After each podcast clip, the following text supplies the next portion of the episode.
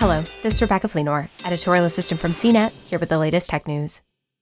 On Wednesday, Facebook published a trove of information detailing its latest enforcement efforts on everything from hate speech to COVID 19 misinformation to counterfeit products. One thing the social network didn't have many details on exactly how it plans to handle former President Donald Trump's suspension. Earlier this month, Facebook's Content Oversight Board found that the social media giant should keep Trump's suspension in place but reconsider the length of time he was barred from the social network. The board, which is tasked with reviewing some of Facebook's most difficult content decisions, told Facebook to complete its review within six months. Facebook on Wednesday said it's working through the details of the implications of the board's many recommendations, but didn't have a specific timeline. The board upheld our decision, but they did not specify the appropriate duration of the penalty, said Monika Bickert, Vice President of Content Policy at Facebook. This is important work. We want to get it right.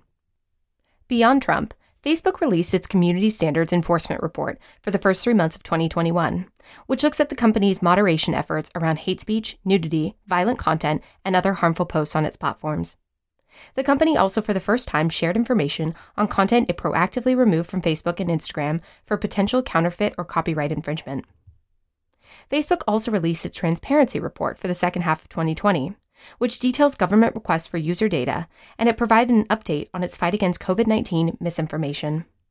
From the start of the pandemic to April 2021, the company said it's removed more than 18 million pieces of COVID related misinformation from Facebook and Instagram. Bickert said Facebook is focused on removing posts that directly contradict prevailing health guidance and could also create a health risk, such as falsely saying some groups of people are immune to the virus.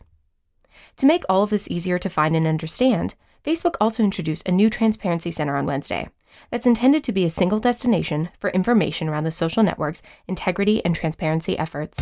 For more of the latest tech news, visit cnet.com.